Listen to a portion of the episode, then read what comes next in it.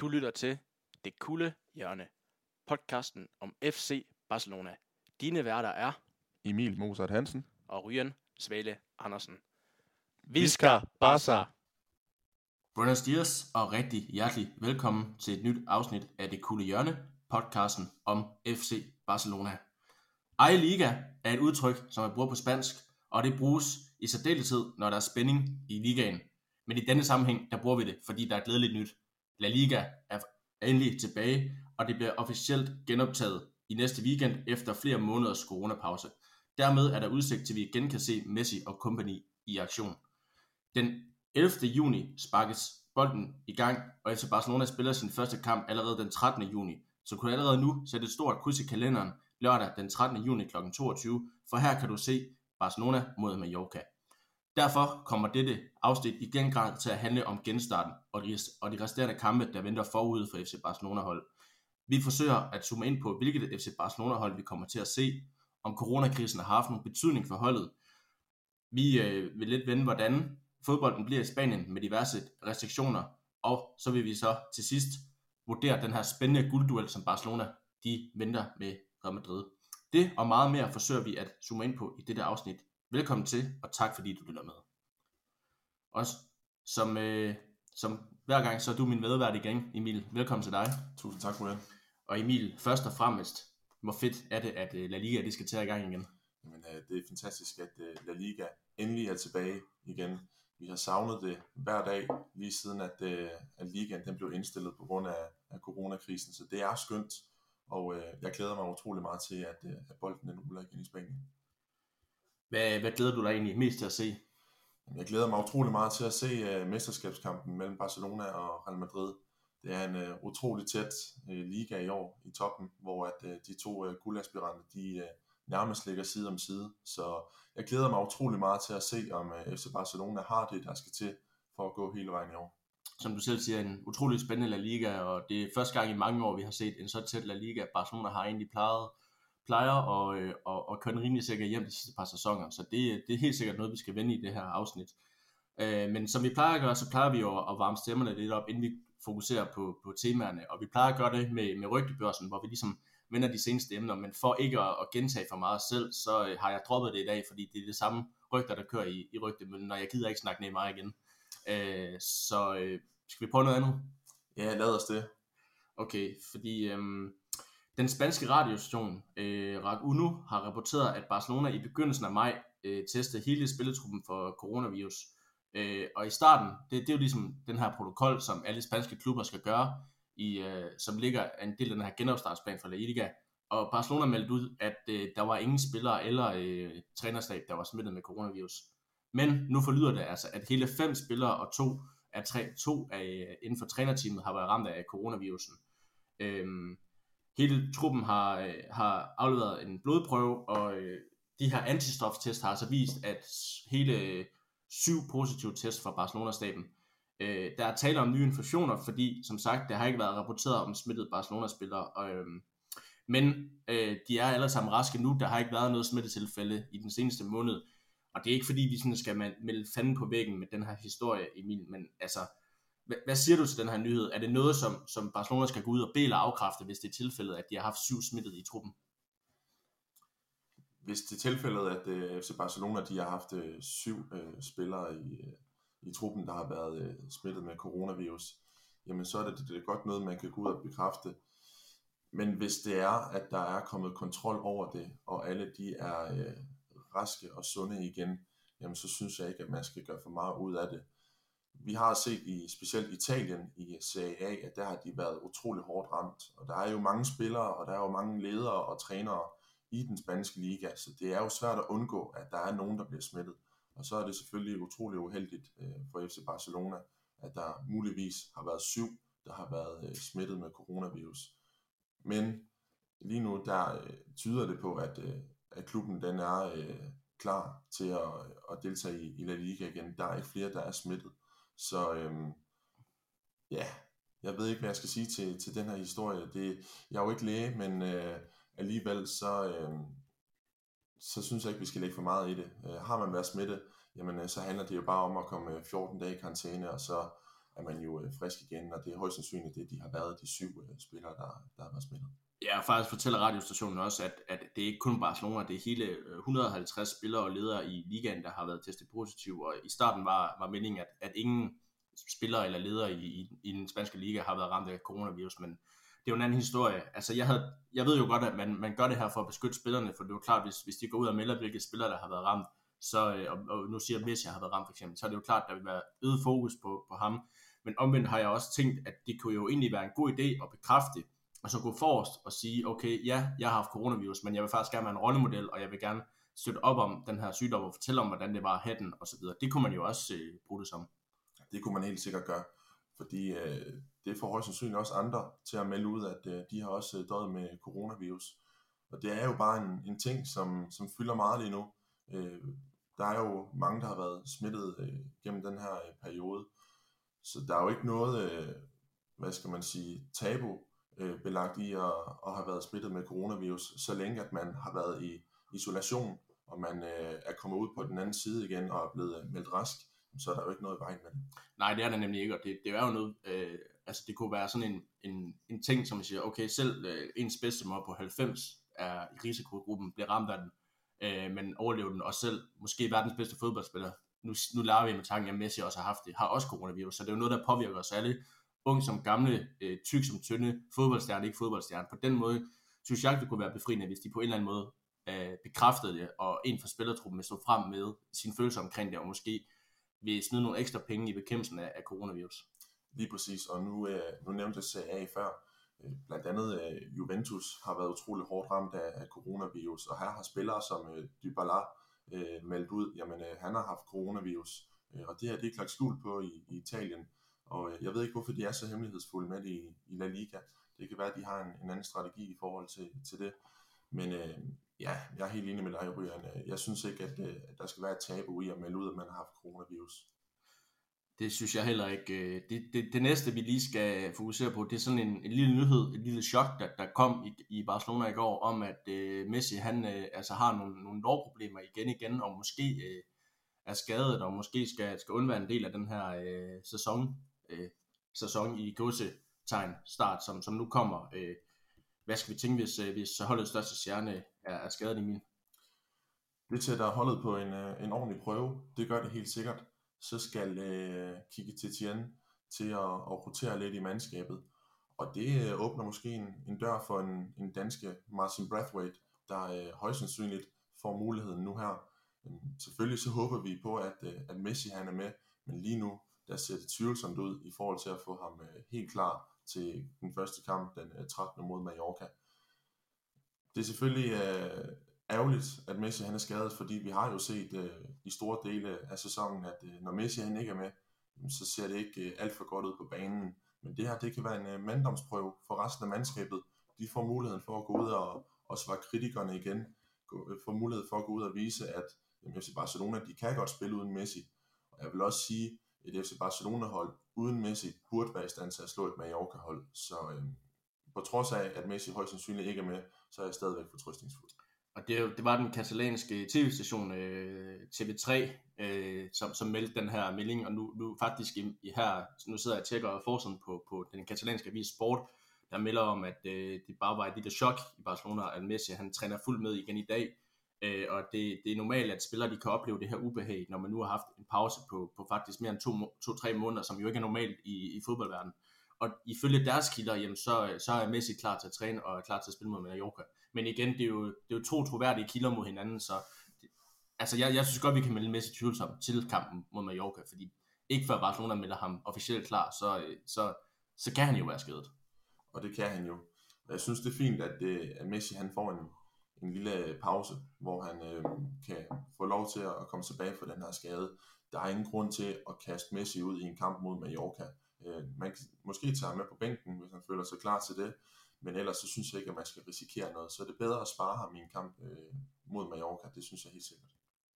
Super, og med det så synes jeg egentlig, vi skal bevæge os videre til det, som det hele skal handle om, nemlig den her genstart af La Liga, altså I-Liga, som vi har valgt at kalde denne uges afsnit. For genstarten af La Liga, det bliver ikke som det fodbold, vi er vant til. Generelt så tror jeg, måske aldrig fodbolden bliver den samme, som vi er vant til. Som jeg var inde på før, de her 2-3 måneders pause uden fodbold, det er vi ikke vant til, fodboldspillere er ikke vant til, og i en normal hverdag nu, så i sidste lørdag havde der været Champions League-finale. Det er ikke til at sige, om Barca havde været med, men og La Liga havde været færdigspillet, alle ligaer havde været færdigspillet, og vi skulle til at se frem mod en EM-slutrunde.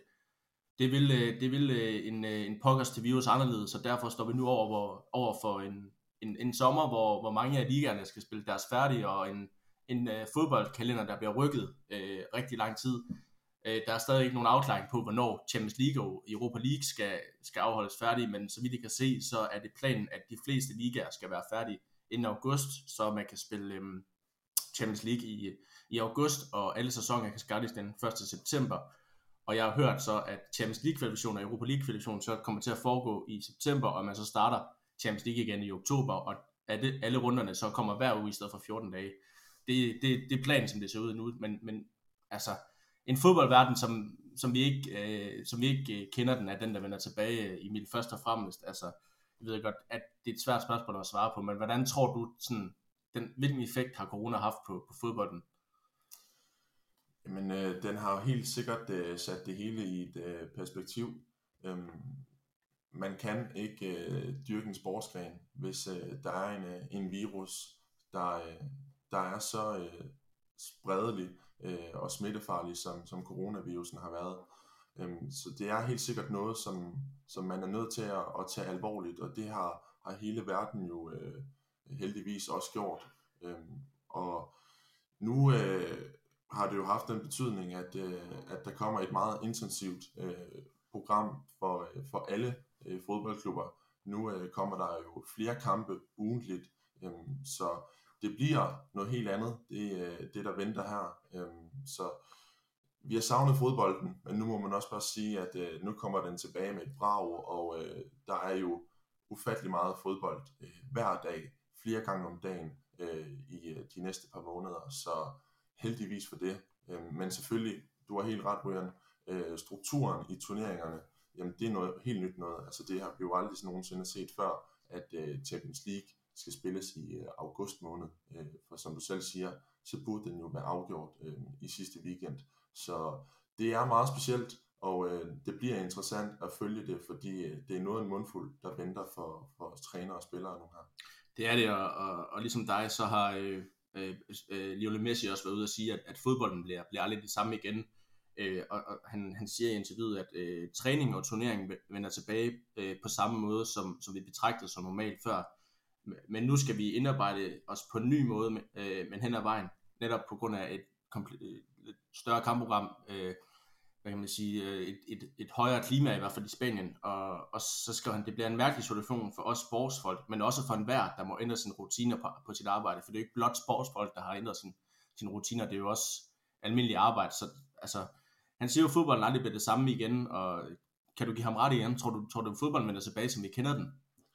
Ja, det tror jeg, den gør. Det handler om at få kontrol over den her coronavirus, og så forhåbentlig, så måske ikke i den kommende sæson, men så sæsonen efter, der kommer der forhåbentlig en La Liga, som vi kender den igen, og en fodboldverden, som vi kender den igen. Den kommende sæson, det kommer helt sikkert også til at være påvirket af det. Vi ved jo endnu ikke, hvornår der må komme tilskuere på stadion. Så det bliver også spændende at følge den kommende sæson, hvordan de griber det hele an, fordi det handler jo også om med sådan en virus her, at man skal ikke tage for hurtige skridt, fordi så går det lige pludselig i den modsatte retning igen, og det vil vi jo helst undgå.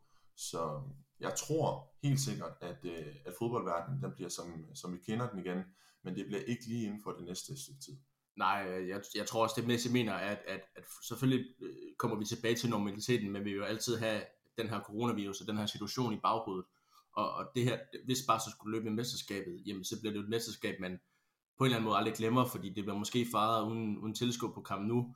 En eventuel Champions League-titel vil jo også blive fejret uden tilskuer. Det er en mærkelig situation for alle ligaer i verden rundt om lige nu, men på en eller anden måde, så har det jo også sat tingene lidt i relief, som du siger, man har fundet ud af, det har jeg også i den her coronapause, at der findes andet end fodbold, der findes andet end sport, man har sat mere pris på nogle ting, og det tror jeg også, at det Messi måske hensyder lidt til, at at det kan godt være, at fodbold har fyldt meget af vores liv, men den her pause har på en eller anden måde, selvom det kom ubelejligt, så har den egentlig på en eller anden måde gjort noget godt for os alle sammen verden over.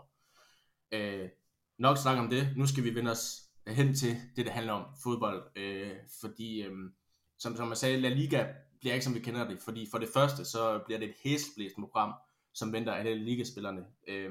Sæsonen den bliver genoptaget i den kommende, eller den, ikke den her weekend, men næste weekend igen, den 11. juni. Og de sidste 11 runder, de skal afvikles på blot 5 uger og 3 dage.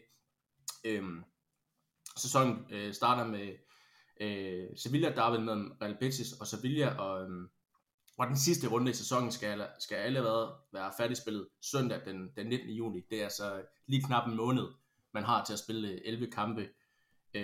Og grunden til det er, som jeg sagde før, det er, at UEFA angiveligt har reserveret hele august til Champions League og Europa League, og så er det planen, at den næste La Liga-sæson skal sparkes i gang den 12. september. 11 runder på 5 uger, og 6 af runderne bliver angiveligt afviklet i weekenderne, mens 5 af runderne altså bliver midtugekampe. Det vil sige, det bliver et hektisk program, der venter ikke blot La Liga-spillerne, men også FC Barcelona-spillerne. Emil, hvad tænker du om det? Der venter mange kampe på kort tid.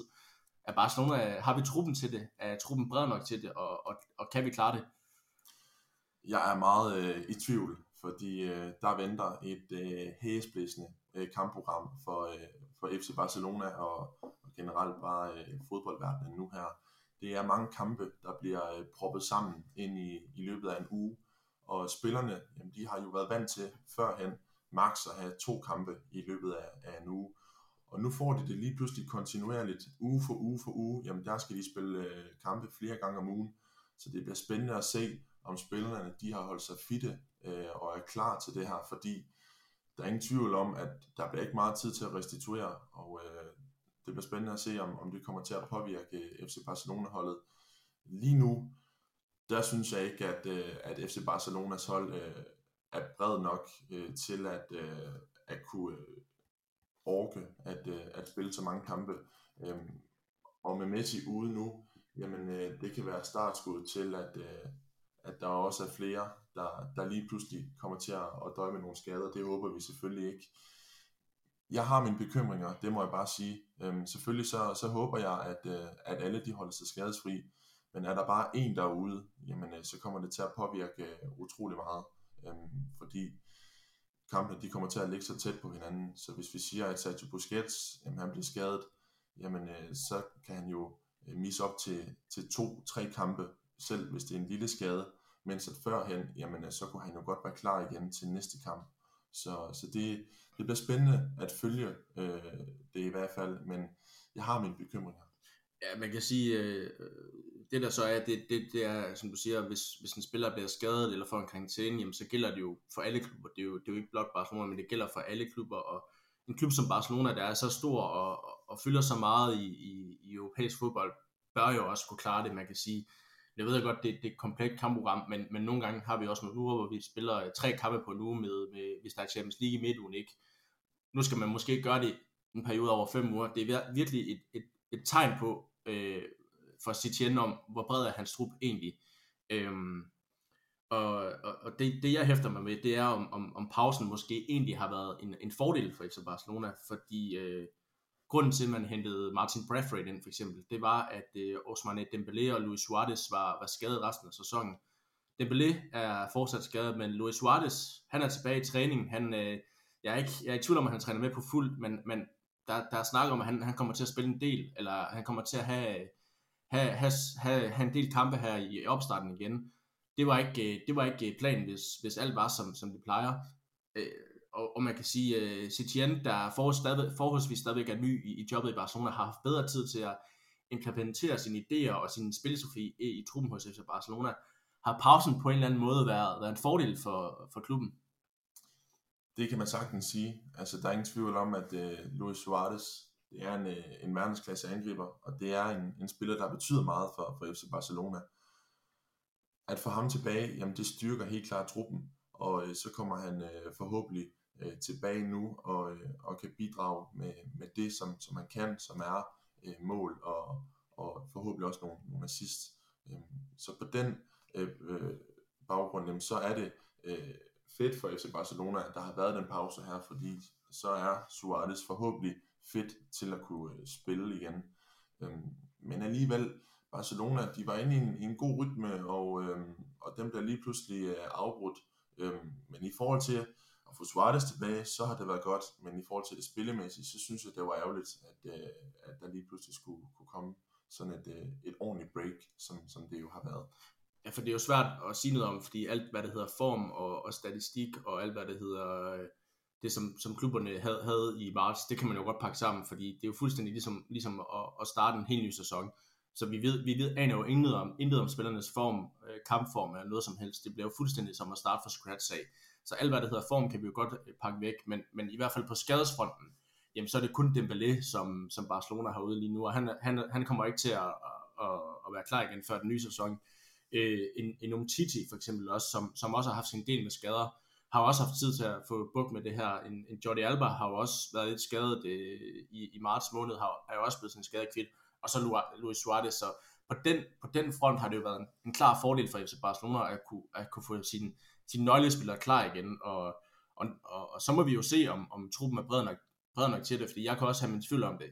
Jeg synes, på midtbanen er vi egentlig okay godt besat. Jeg synes, i angrebet med indkomsten af Martin Braithwaite, og nu når Suárez er der, så synes jeg, vi har, hvad vi skal til. Jeg kunne godt stadigvæk mangle lidt supplement deroppe, men i forsvaret synes jeg stadigvæk, vi ser lidt tyndt besat ud på nogle punkter, men i hvert fald så tror jeg, at vi kommer også til at se Setién, der roterer meget i kampene. Som du siger mod Mallorca her, der kan man jo godt tillade sig ikke at stille reservehold, men som du siger, er det nødvendigt, Messi måske spiller den kamp.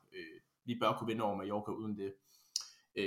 Så jeg kunne godt se, at det har en lille fordel i forhold til det her med skader, og så tror jeg også, at Setién har haft tid til at på træningsbanen. Jeg ved godt, at de ikke har trænet siden marts, men nogle af hans idéer og sådan noget, tror jeg, er blevet komplementeret bedre ind i spillertruppen. Men det her hektiske kampprogram, det er jo langt fra det eneste, der venter Barcelona-spillerne, fordi på mange måder, så bliver den her plan for genstarten af La Liga, de her restriktioner, der venter spillerne, det bliver på samme måde, så vidt jeg er indforstået med, som vi kender fra Superligaen og Bundesligaen, som jo lige er gået i gang. Det vil sige, at spillerne og trænerstaben og alle omkring klubben skal testes næsten dagligt for coronavirus. Er der noget, så ved jeg ikke, hvordan det går, hvordan det er der. Det man er også svar på i Superligaen, hvordan man gør, hvis man er smittet. Og det bliver, ingen tilskuer, som vi også kender det, og så bliver det 5 udskiftninger, snakkes der om. Det, jeg har ikke set den officielt bekræftet, men det mener jeg, at de snakker om det gør. Og der kan man jo snakke om, når Barcelona har en bred trup, jamen er 5 udskiftninger så en fordel. Det har Kike Setién noget overraskende sagt, at det mener han faktisk er en ulempe for FC Barcelona. Og begrunder det med, at jeg tror, det vil gøre os mere skade end gavn. Fordi han mener, at holdets fysiske fordel ikke på samme måde vil give dem en overhånd i mange trætte kampe, fordi at ofte så har Barcelona-spillerne bedre fysiske form, nogle spillere, der måske en Messi, der mere kompenserer for sine kræfter i løbet af kampene, og til sidst i kampene, hvor lad os lige sige, en modstander kommer på kampen nu, ved de skal mere forsvare eller angreb, og det kræver mere forsvar, end det gør angreb, så det vil sige, at mange af Barcelonas kampe bliver afgjort i de sidste minutter, fordi at konkurrenterne prøver på eller løber trætte for energi, og med 5 udskiftninger, så vil det altså være en større fordel for Barcelonas konkurrenter, end Barcelona selv, mener Setién. Hvad tænker du om 5 udskiftninger, Emil? Jeg tænker, det er meget spændende, at der kommer 5 udskiftninger, og jeg har det sådan lidt, at det kan være farligt, fordi der er 5 nye spillere, der bliver sat på banen, og det er jo 5 nye spillere, der bliver kastet ind i kampens hede, og der kan jo sagtens ske det, der ikke må ske, at de løber ind i skader. Jeg synes, 5 udskiftninger, det er meget i løbet af sådan en fodboldkamp. 3, det synes jeg, det er mere passende.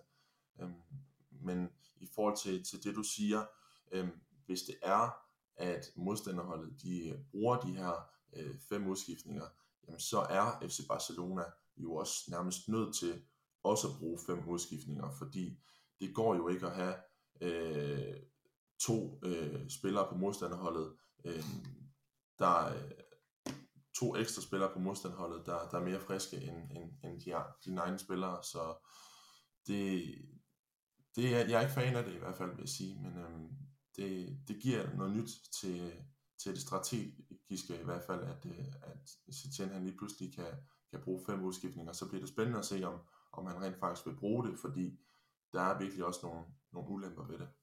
Det er da bestemt, det en af ulemper er jo, det ødelægger lidt rytmen og det her kontinuerlighed på holdet.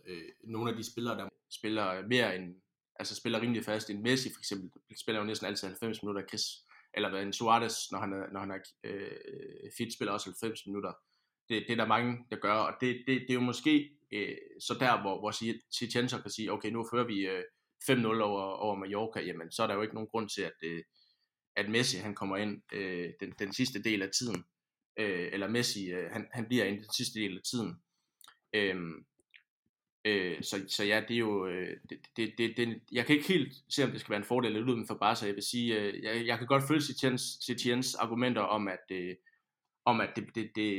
er en større fordel for udholdende eller for de svære modstandere, end det er for Barcelona, fordi man kan ligesom kompensere lidt mere for kræfterne og skifte ind i de døende minutter, hvor man jo vil have kørt modstanderne lidt trætte. Ja, og så er der noget andet, det er også den her, at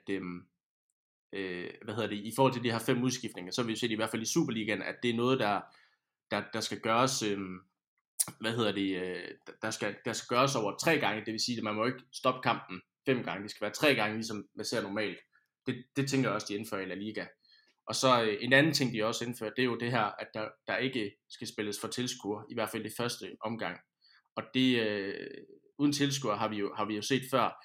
Det jeg vil vende først, Emil, det er jo, altså Camp Nou er jo den legendariske stadion i sig selv, men for mange hold, der kommer på Camp Nou, må det jo være frygtindgydende at se det her store stadion være fyldt med tilskuere. Ikke nok med, at du skal forsvare dig på et majetisk stadion, du skal også forsvare dig over for 98.000 tilskuere, som i den grad påvirker FC Barcelona-spillerne. Nu kommer du til Camp Nou, der er tomt, der er gabende tomt, der er ingen lyd, selvfølgelig er der stadigvæk Messi, men på en eller anden måde, Camp Nou er jo frygtindgydende, men på en eller anden måde, så mister det jo lidt det her, når der ikke er nogen tilskuere. Tror du, det kommer til at have en betydning for FC Barcelona, at skulle spille for tomme pladser på Camp Nou? Forhåbentlig ikke, men det er meget specielt. 98.000 tomme sæder, det er jo utrolig meget, men forhåbentlig ikke noget, der får betydning for FC Barcelona.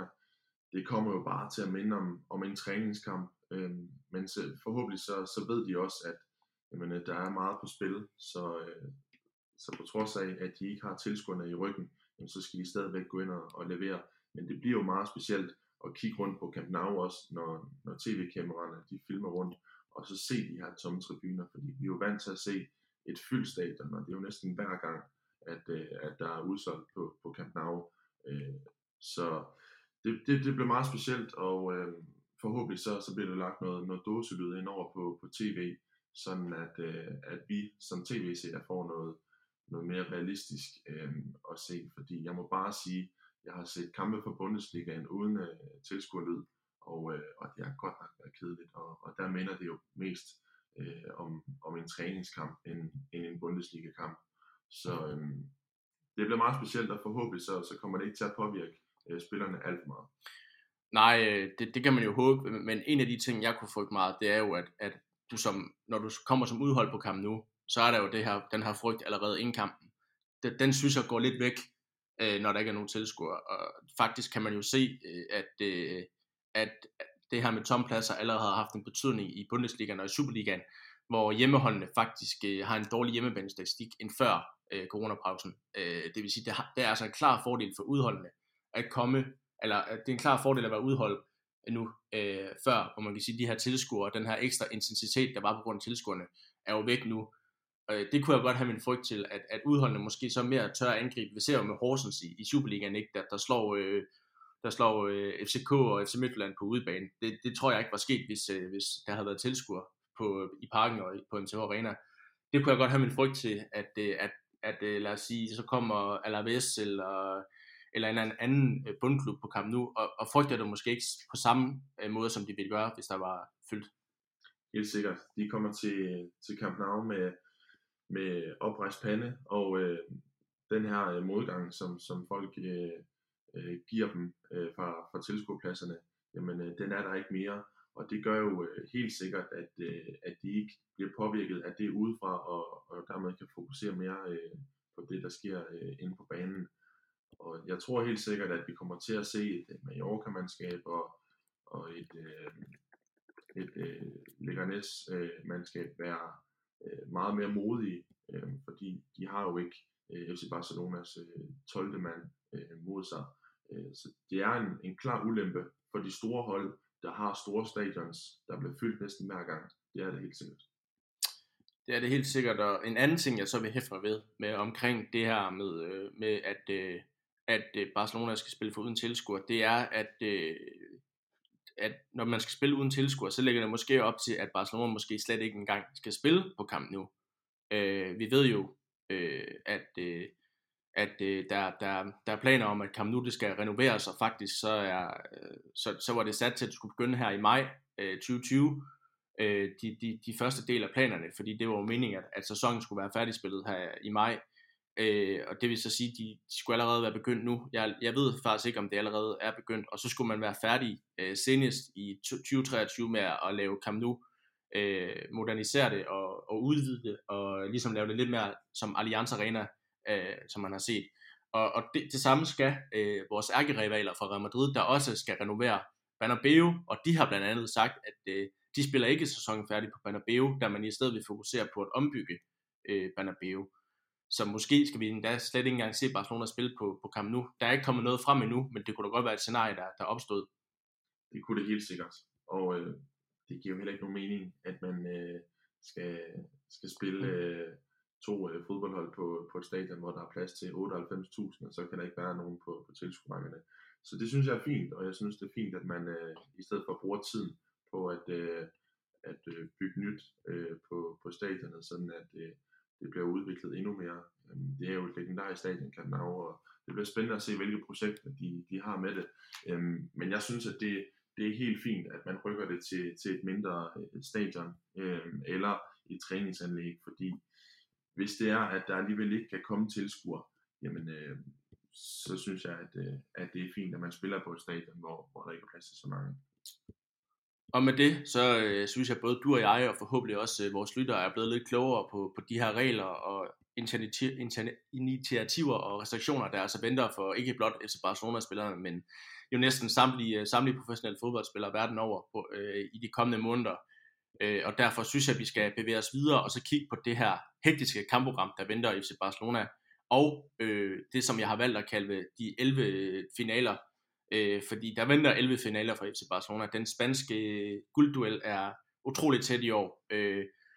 I vores nedtakt af et Clasico, ja, det er helt vanvittigt at sige, men Barcelona, altså, de spillede en kamp inden coronapausen, som de vandt, men kampen før det var faktisk et Clasico. Der tabte Barcelona 2-0. Vi snakkede lidt om, hvor Barcelona stod i mesterskabskampen og sagde, at det var et lille setback at tabe til Real Madrid, at nu kunne Real Madrid afgøre det på egen hånd, men at vi var sikre på, at Real Madrid nok skulle snuble. Det gjorde de allerede runden efter og tabt, og nu ligger Barcelona altså nummer 1 igen, 2 point foran Real Madrid.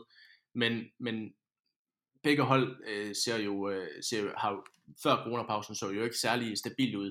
Det er sådan en sæson, hvor man tænkte, havde Atlético Madrid været konsekvente, jamen så havde de snuppet mesterskabet, men det ligger altså til Barcelona og Real Madrid, hvor ingen af holdene før coronaprisen så ud til rigtigt at ville have førstepladsen, og derfor så ligger det lige nu til, at Barcelona egentlig bare skal gøre arbejdet færdigt og vinde de resterende 11 kampe, og så bliver man jo spanske mester i det, når man ikke vinder en Clasico, der ligner, at man ikke havde vundet på forhånd. Så spændingen i ligaen er intakt, og der venter helt sikkert 11 spændende opgør, 11 finaler, Emil, og der er vel ingen grund til, at Barcelona de har slinger i valsen. Nej, forhåbentlig ikke. Det håber jeg virkelig ikke. Men nu sidder vi begge to her med kampprogrammet, og jeg må bare sige, der venter et par hårde kampe. Det gør der helt sikkert.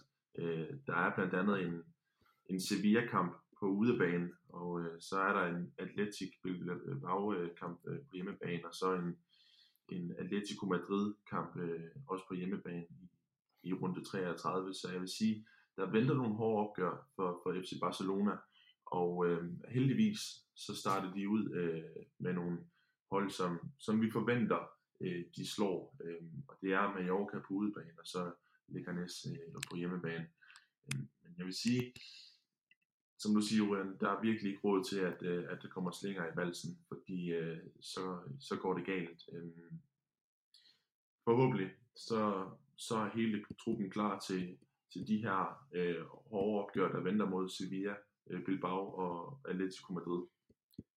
Det, ja, som du siger, det er også, når jeg kigger over kampprogrammet, så er det de kampe, jeg frygter allermest. Specielt måske endda Sevilla ude på Ramos Sánchez Pizjuán.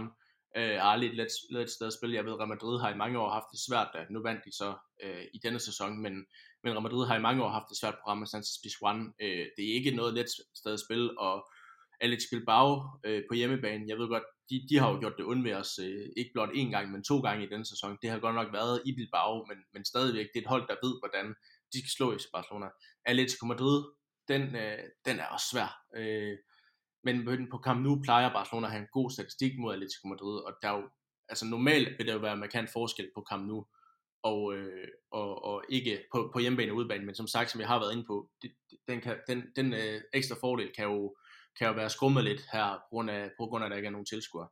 Og så synes jeg også, en udebanekamp mod Villarreal og en hjemmebanekamp mod Espanyol, vores lokale rivaler. Jeg synes ikke, på trods af en forholdsvis god start mod Mallorca og mod Leganés, så synes jeg egentlig, at vores kampprogram ser lidt svært ud, men igen, hvis Barcelona vil være spanske mester, jamen så skal man simpelthen vinde alle kampene, men det er umiddelbart de kampe, jeg synes, vi skal frygte allermest. Ja, helt enig. Men det gode er, at de kommer sådan lige efter hinanden. Når de er færdige med Atletico Madrid-kampen, jamen, så venter der Villarreal, Espanyol, Valladolid, Osasuna og så Alaves til sidst. Så jeg vil sige, det er fint, at de kommer forholdsvis tidligt, fordi så venter der FC Barcelona nogle kampe til allersidst, hvor de virkelig kan køre slutspurten ind, og hvor de forhåbentlig skraber maksimum point sammen i de kampe, der venter efter. Så det bliver utrolig spændende at følge. Men som vi har nævnt mange gange nu, så er der virkelig ikke råd til at tage mange point. Det er der ikke, fordi vi har Real Madrid lige hælende, og det er jo spændende at snakke om den her guldduel. Som jeg sagde før, vi kan ikke snakke om, hvem der står stærkest i mesterskabskampen, fordi alt hvad der hedder form og statistikker og sådan noget, det kan vi lige så godt kaste væk, fordi det den seneste kamp for begge mandskaber ligger 3 måneder tilbage, men som sagt, der er ingen af holdene, der på den måde har været set særligt stabil ud i den sæson. Jeg synes Barcelona har set bedre ud under Setién, end vi gjorde, men alligevel har der været noget udsving, og det samme har der med Real, hvor de i et klassiko, jamen så ser det gode ud mod Barca, og så weekenden efter, så taber de. Det er sådan lidt hip som haps, det her, så jeg tror, der venter en spændende guldduel, og nu sidder jeg og kigger på Real Madrids kampprogram, og de har altså også nogle farlige opgør. De har Valencia på hjemmebane, de har Real Sociedad på udebane, og det ved vi som Barcelona-fan, at Real Sociedad på udebane, det var i mange år en frygt for FC Barcelona. Så har de også Espanyol, men Espanyol kan jo egentlig godt lide at tabe til Real Madrid på grund af Barcelona. Og så har de altså Athletic Bilbao på udebane også, så jeg vil sige, Real Madrid har også et svært kampprogram, og men jeg synes, deres kampprogram ser lidt mere tilforladeligt ud, end Barcelonas gør, Emil. Så hvis du bare umiddelbart skal vurdere ud fra kampprogram, hvem står så stærkest i den her guldduel? Det gør Real Madrid, det gør de helt sikkert. Der venter selvfølgelig også nogle svære kampe for Real Madrid, men jeg vil alligevel sige, at det er en større mundfuld, som der venter FC Barcelona-mandskabet. Men vi har også set, at de mindre hold, de kan altså sagtens drille Real Madrid, og det har de også gjort i denne sæson. Så på trods af, at både FC Barcelona og Real Madrid, de møder hold fra den anden ende af tabellen, jamen, så skal man virkelig ikke undervurderer modstanderne, fordi vi har set i den her sæson i La Liga, at de små hold, jamen, de kan også drille de store, så det bliver spændende at følge det i hvert fald. Men specielt Real Madrids kamp mod Valencia og Real Sociedad, jamen det er forhåbentlig kampe, hvor at Real Madrid de mister point, og det kan så give noget pusterum til FC Barcelona, så det krydser vi selvfølgelig fingre for. Og nu du siger pusterum, altså hvis man har hørt vores tidligere afsnit, så har jeg i hvert fald lagt vægt på, at det overskyggende mål i år for Barcelona skulle vinde og være Champions League, at jeg tænker, okay, Copa del Rey, den har vi vundet så mange år, den var jeg villig til at give slip på. Man er ikke villig til at give slip på La Liga, men skulle det være del af Champions League, så vil jeg hellere vinde Champions League. På en eller anden måde kan man jo sige nu er der ikke noget, der hedder Champions League før august, så Barcelona er fuldt fokuseret på at vinde La Liga nu. Og det tror jeg er en ekstra motivationsfaktor for dem. Nu har det ligesom haft, kan godt se, okay, der er mange kampe nu, men der er ikke noget, der hedder Champions League før til august, før vi er færdige med ligaen, hvor vi skal spille den sidste del af kampen mod Napoli, og så skal vi spille eventuelt kvartfinalen, og så må vi se derfra. Så det kan man jo også sige på Barcelona på den måde, så er motivationen nu måske større for at vinde La Liga, end den var før coronapausen, fordi man ligesom måske kom i en situation, hvor man skulle vælge og vrage, hvad man vægtede højst, og det kan man sige, det kommer jo belejligt på en eller anden måde. Og det gør det helt sikkert. Også i forhold til Kike Setién, jamen han blev jo kastet ind i det her FC Barcelona-job, og det var jo ikke mange dage, han fik, før han lige pludselig skulle i ilden allerede, så han har jo også haft mulighed for at implementere noget taktisk i FC Barcelona-truppen, som de også har haft tid til at kigge på alle spillerne, så det bliver også spændende at se, hvilke udtryk FC Barcelona de kommer med spillemæssigt. Det kan være, at vi får set noget helt andet, som Setién han har indført her under coronakrisen, fordi der har været god tid til det i hvert fald. Selvfølgelig, spillerne de har ikke trænet sammen, men alligevel, vi ved ikke om Setién han har givet nogle nye taktiske instrukser, som FC Barcelona-holdet de skal prøve at lege lidt med her i den resterende del af sæsonen. Nej, det bliver spændende at se, hvad for det FC Barcelona-hold, der venter, og som vi var inde på, det kan vi jo ikke sige, fordi den seneste kamp ligger 3 måneder henne, men altså jeg håber jo egentlig på, at vi ser det her, som jeg vil kalde klassiske Barcelona-hold, som vi var inde med Søren i vores seneste afsnit, med det her tiki-taka, og jeg håber, at det er jo ikke noget, Setién bør implementere, bruge særlig lang tid på at implementere, det bør sidde i hovedet på samtlige Barcelona-spillere om, hvordan klubbens spillesofi er, men det håber jeg, at han har haft mere tid til at implementere. Så har han måske haft tid til at justere lidt mere og se, okay,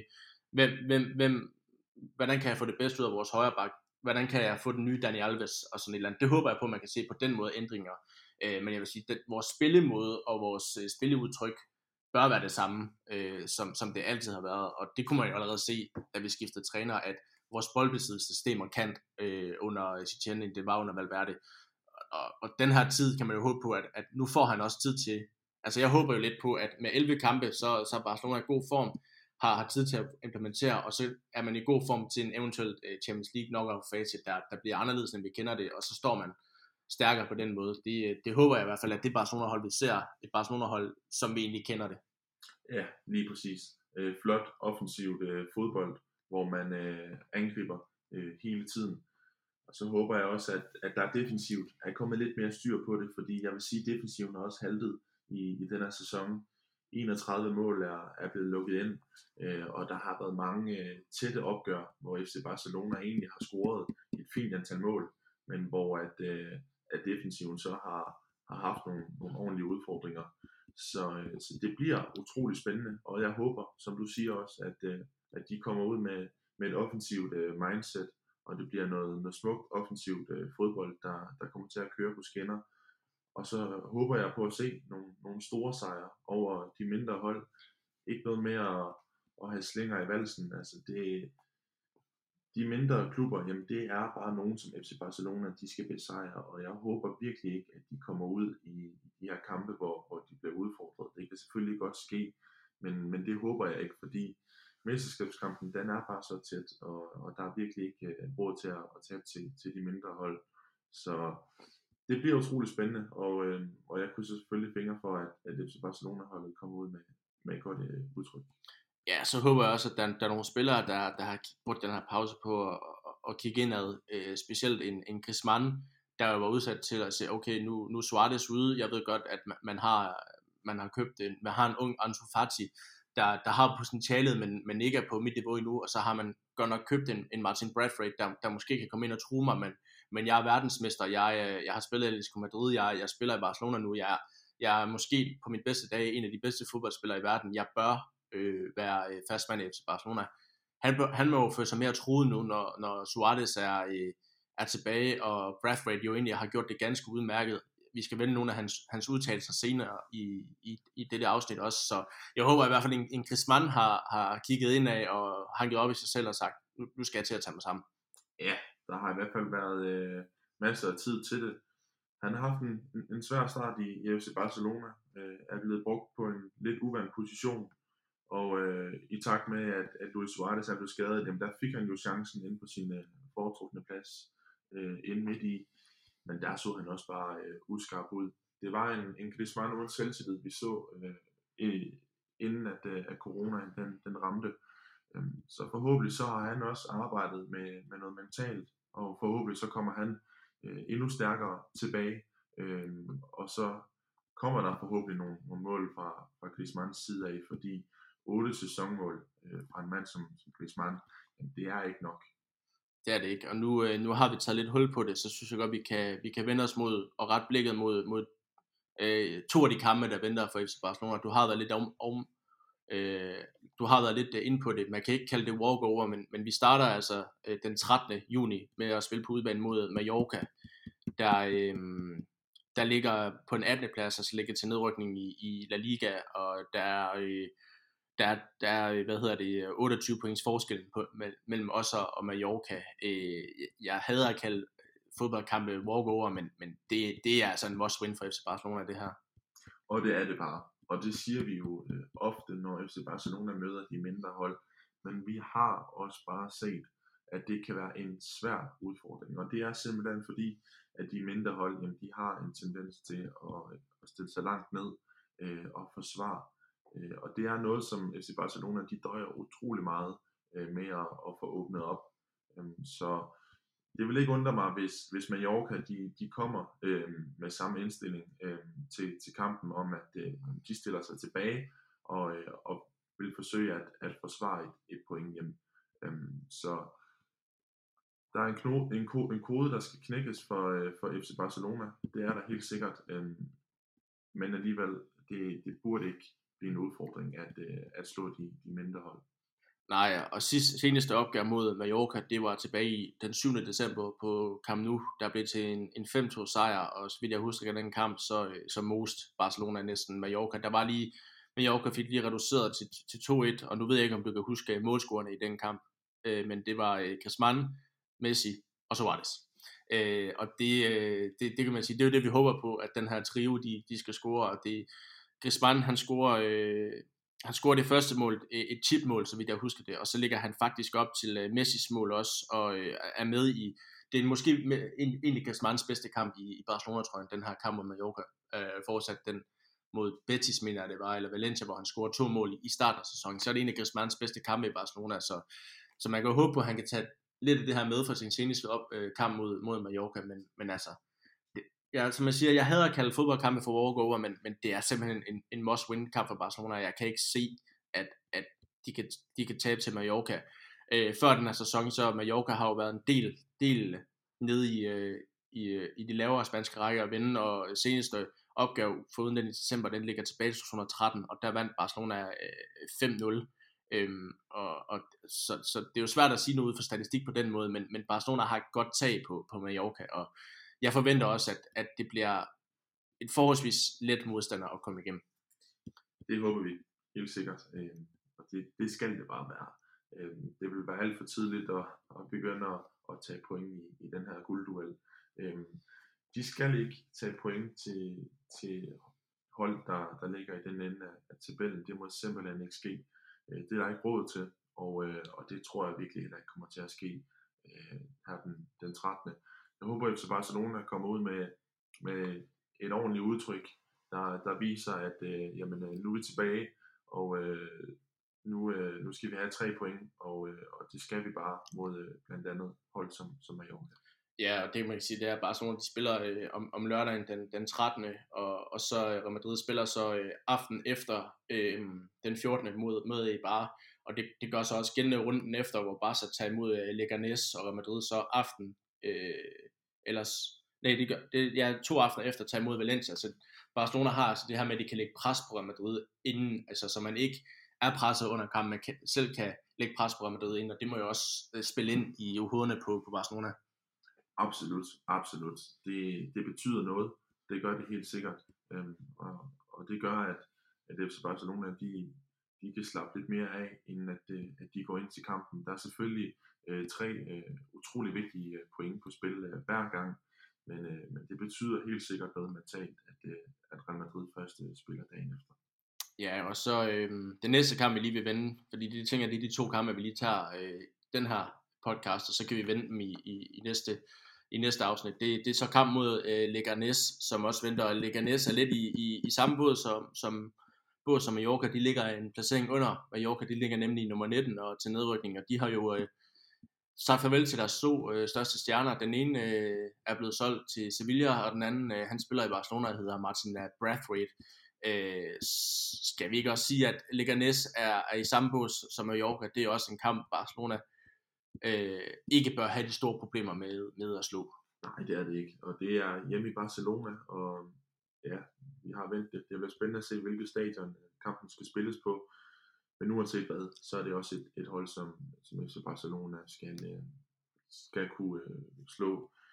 Det bliver sjovt for Martin Braithwaite at møde sin tidligere holdkammerater. Han havde det jo utrolig godt i Leganés, og de var jo også meget ærgerlige over, at de mistede Martin Braithwaite. Så forhåbentlig er det også en kamp, hvor vi får lov til at se danskere i aktion mod hans gamle holdkammerater. Ja, og seneste opgør mod dem, den ligger tilbage fra 30. januar. Det var Copa del Rey, åndedelsfinalen med en 5-0 sejr, en af Setiens første opgør, hvor vi vinder 5-0, og det var endda med Martin Braithwaite på Leganés-holdet. Så det er et mandskab, vi plejer at køre forholdsvis vinde forholdsvis sikkert over hjemme i hvert fald. Seneste opgør i ligaen ligger tilbage i 23. november, hvor vi vandt på dem godt nok kun 2-1 på udebane, hvor blandt andet en Nasri, tror jeg han hedder, som nu spiller i Sevilla, scorede til 1-0, og så fik et event i pausen til 2-1, men det var jo under Valverde, og det er svært at sige noget om den kamp, men det ligner, vi har et godt tag, i hvert fald på hjemmebane mod Leganés. Vi har godt nok tabt i seneste sæson 2-1 til dem på udebane. Men på hjemmebane, der plejer vi at komme forholdsvis over, og det bør også være tilfældet den her gang. Ja, og det tror jeg også, det gør. Altså, FC Barcelona, de har også råd til at stille med nogle af reservespillerne i de her kampe. Det har de, men selvfølgelig, man skal heller ikke være alt for overmodig. Så det handler om at finde en god balance på holdet. Altså, jeg synes, at der skal være plads til at spare spillere i den her kamp, men man skal også passe på med, at det ikke lige pludselig går galt. Men det tror jeg simpelthen ikke på, at det gør mod Mallorca. Nej, det tror jeg heller ikke. Det er ikke de kampe, Barcelona skal... Det bør ikke give problemer, det har vi også snakket om. Og det bør også være nogle af de kampe, hvor Setién måske mere kan bruge de her 5 udskiftninger, og mere sørge for, at flere spillere ligesom kommer i kampform igennem.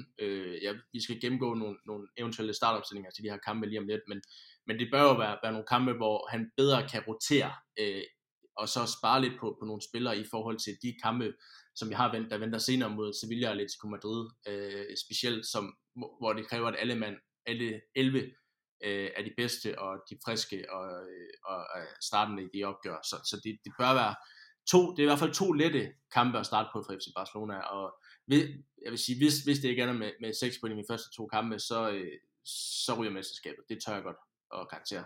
Ja, det er alt for tidligt at begynde at smide point, og det skal bare ikke ske mod de her hold. Vi kan acceptere det, hvis det er mod hold som Sevilla eller Atlético Madrid, men ikke hold som Mallorca og Leganés, så forhåbentlig. Og så bliver det 6 point her i de 2 første kampe. Og så her til sidst, så synes jeg egentlig bare, at vi skal vende lidt, hvordan Barcelona så kommer til at stille op i de her to kampe, i hvert fald starter mod Mallorca. Setién har faktisk stort set en skadesfri trup at vælge imellem, og så vidt jeg kan se, så er der heller ikke nogen i karantæne. Den eneste, der er skadet, det er som sagt Ousmane Dembélé, der først er forventet tilbage i august måned. Og så har vi Suárez, Jordi Alba og Samuel Umtiti, der er i karantænefar, hvis de får et gult kort i kampen. Men ellers så har han en stort set skadesfri trup at vælge imellem. Hvis vi bare starter ned for målmanden af, så hedder han vel Marc-André Ter Stegen. Og det gør han bare. Man kunne selvfølgelig godt argumentere for, at Neto han skulle have chancen i de her kampe, men det er bare Marc-André Ter Stegen, der skal stå inde i buret. Ja, jeg tror egentlig, vi kan tage startopstillingen mod Mallorca rimelig hurtigt, fordi jeg tror egentlig, det er de 11 stærkeste, han stiller med fra starten af, og for dem hurtigst muligt i kampform. Så kan vi snakke om måske en lille rotation med Leganés, men jeg er egentlig interesseret i højre bakken, fordi som vi har snakket om før, jeg synes faktisk, at Semedo han er ved at spille sig op, og jeg synes, at han det her Dani Alves, hans profil og hans måde at spille på i Barcelona blev jo aldrig glemt, og det er jo noget, vi har søgt efter, lige siden han smuttede. Men jeg synes, Semedo han er ikke nogen Dani Alves, han bliver aldrig en Dani Alves, men jeg synes, specielt under Setién, han har oppet sit spil meget, og han er begyndt at ligne en højre bak, som Barcelona kan få meget ud af med sine kvaliteter. Absolut, og nu er han desværre blevet sat i forbindelse med blandt Inter og Manchester City, og jeg håber virkelig, at FC Barcelona de tager sig sammen og får forlænget med Semedo, fordi han er helt klart den bedste højreback i FC Barcelona. Ja, og så hans konkurrent er Sergio Roberto, men det er jo sådan lidt, som jeg siger, jeg tror Sergio Roberto, som jeg også har været inde på før ved podcasten, han vil jo starte blandt andet sådan nogle opgør mod El Clasico på udbanen, hvor vi måske skal mod modstandere, der er på niveau over os, eller på samme niveau, som også, hvor vi måske skal have en defensiv tilgang til opgøret. Der tror jeg, at Sergio Roberto er mere at foretrække end Semedo, men når det er kamp mod Mallorca, så er Semedo foran Sergio Roberto, vil jeg vurdere. Jamen, jeg er helt enig. Og centerforsvaret hedder vel Piqué og Langley. Umtiti har jeg været meget efter på det seneste. Jeg synes ikke rigtigt, han har været god siden Franke vandt VM. Man kan sige, at den her pause har jo gjort, at han har kunne få bukt med nogle af sine skader, men jeg tror, at Langley og Piqué starter i det forsvar. Det tror jeg også, og de har været meget stabile i den her sæson, og det er selvfølgelig dem, der skal starte. Men Setién, han kan vurdere, om man vil give Umtiti chancen mod de lidt mindre hold, så han også kan få nogle kampe i benene. Ja, så venstrebakken, der Jordi Alba bare havde lidt problemer med skade før coronapausen, men er jo så blevet det kvidt nu, så han bør også starte, selvom jeg synes, at Junior Firpo var begyndt at spille sig op, og begyndt at have det niveau, vi kender ham i for Betis, og som sagt, Junior Firpo kender jo Setién, og Setién må have en lille stjerne i Firpo, men Jordi Alba er svær at slå af. Det er han, absolut, men jeg vil sige, at Firpo, det er en fantastisk backup at have på holdet, og han bliver ved med at imponere, når han får chancen, så jeg vil heller ikke sidde og være nervøs, hvis der er Firpo, han får plads på venstre. Nej, det er måske en af de spillere, der kan komme ind som en af de 5 udskiftninger, eller en spiller, der kan få chancen fra start mod Leganés, hvis Setién ser det nødvendigt at rotere i truppen, fordi han skal give så mange spillere som muligt spilletid for at komme tilbage i kampform. Men mod Mallorca, der tror jeg, altså, det bliver Jordi Alba. Og jeg tror også, at midtbanen hedder Busquets, Arthur og Frenkie de Jong. Ja, det tror jeg også. Og det er også en rigtig fed midtbanekonstellation, der er blevet lavet i den her sæson, og den har virket rigtig, rigtig fint, og det bliver også dem, der starter mod Mallorca. Ja, og så Arturo de Vidal og Rakitic er gode mænd at have på bænken, men vi har jo snakket om det før i podcasten, at de følger også, så spiller de ikke i Barcelona efter sommerferien. De kan komme ind og få nogle kampe hister her, men de Jong, Busquets og Arthur er fremtiden for Barcelonas midtbane, så det bør altså være dem, Setién skal satse på. Det gør det, helt sikkert. Og så kommer vi til det, som jeg tror, der bliver mest spændende, nemlig angrebet. Der er en, du ikke tager fra dig, det er Lionel Messi. Han er selv skadet.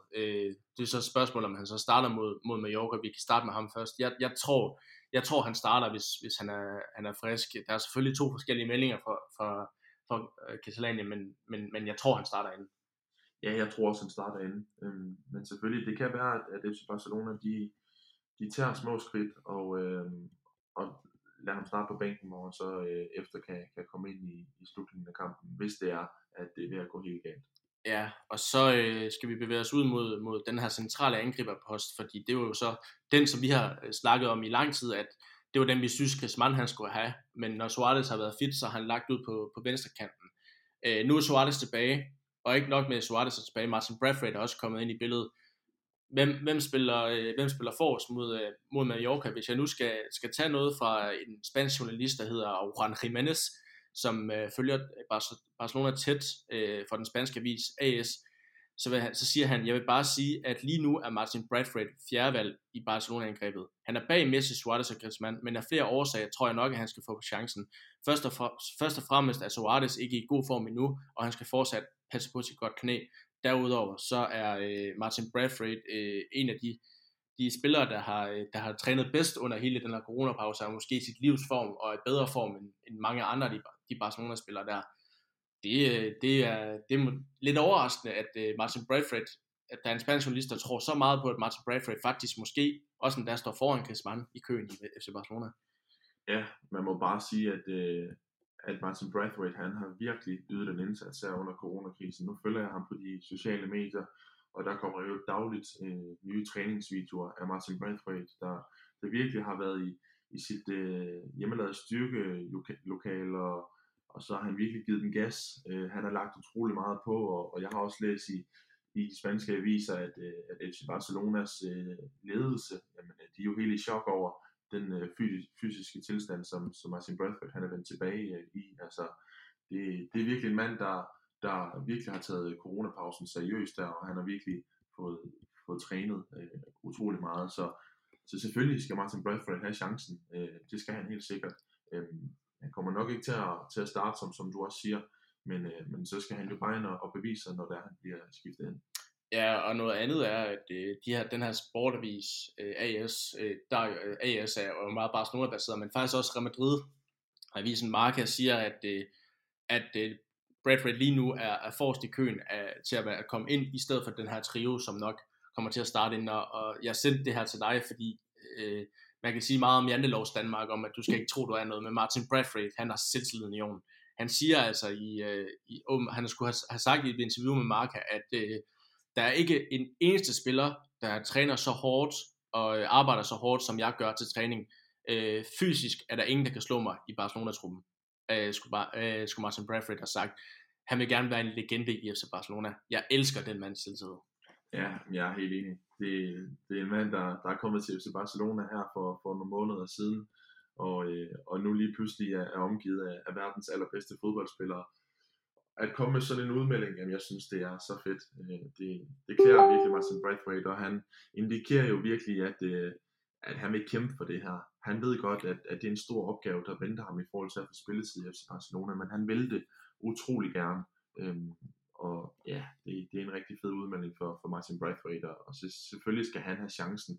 Det har han fortjent, og specielt også, når han har arbejdet så hårdt her under coronapausen. Men tilbage til startopstillingen, tror du så, at den hedder Messi, Griezmann og Suárez, eller hedder den en Martin Braithwaite i stedet for? En af de to andre fra Messi, tror jeg, er selvskaden. Selvfølgelig, hvis alle er skadesfri, jamen, så hedder det selvfølgelig Messi, Suárez og Griezmann. Hvis det er Messi, han ikke er 100% klar, og han bliver sparet, og hvis Suárez heller ikke er helt klar, jamen så er det jo Martin Braithwaite, der skal ind. Og han skal bevise, hvorfor at han er hentet til FC Barcelona, og det glæder vi os utrolig meget til at følge.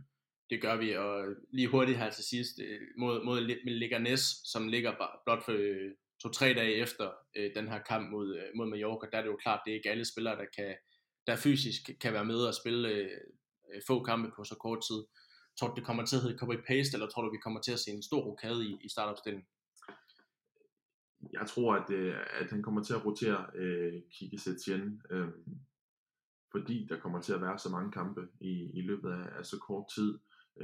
Men jeg tror også, at han kommer til at bruge den faste startelver kamp for kamp. Men jeg tror også, han kommer til at bruge mange af de her udskiftninger, fordi at altså, de bliver virkelig fysisk hårdt belastet nu, her spillerne. ja, der er heller ikke nogen grund til at stille med en startopstilling den ene kamp, og så skifte 11 mand i den anden kamp. Det ødelægger en rytme og på en fodboldhold. Det kan du ikke gøre, så det kommer han heller ikke til at gøre. Jeg tror dog, at kampen mod Leganés, tror jeg blandt andet, som vi snakkede om, Junior Firpo kunne starte i stedet for en Jordi Alba, en Samuel Umtiti kunne måske starte i stedet for en af de to, Sergio Roberto i stedet for en Semedo, og så er der selvfølgelig midtbanen, men uden at skifte mange. Og så tror jeg, blandt andet Martin Braithwaite, tror jeg starter mod Leganés, fordi han er motiveret for at bevise sig overfor jer. Jeg har spillet for jer, men nu spiller jeg i FC Barcelona, og han vil gerne bevise overfor sine gamle holdkammerater, der måske stadigvæk er lidt i chok over, at han nu spiller i FC Barcelona. Ja, lige præcis. Og med det, så synes jeg egentlig, vi nåede hele rundt med det, vi skulle, Emil. Det har været forrygende endnu en gang at optage med dig. Tak og lige måde, Brian. Og til sidst, så skal vi lige huske tak for, at vi faktisk har nået 2.000 afspilninger på vores podcast her. Det er vi utrolig glade og taknemmelige for. Og som altid, så vil vi gerne tage imod ris og ros på vores sociale medier, eller på iTunes, hvor du også gerne må give os 5 stjerner, hvis du kan lide, hvad du hører, og komme med en anmeldelse. Det sætter vi pris på. Og hvis du ikke kan lide, hvad du hører, så må du også gerne fortælle os om, hvad vi kan gøre bedre, så vi kan optimere vores podcast så godt som muligt. Der er ikke andet end at sige, at La Liga er tilbage. Der er ikke så lang tid til, vi skal se Messi brillere på en fodboldbane igen. Vi vender tilbage inden for de næste 14 dage og vender kampen mod Mallorca og Leganés og varmer op til de næste opgør. Indtil da, kryds godt.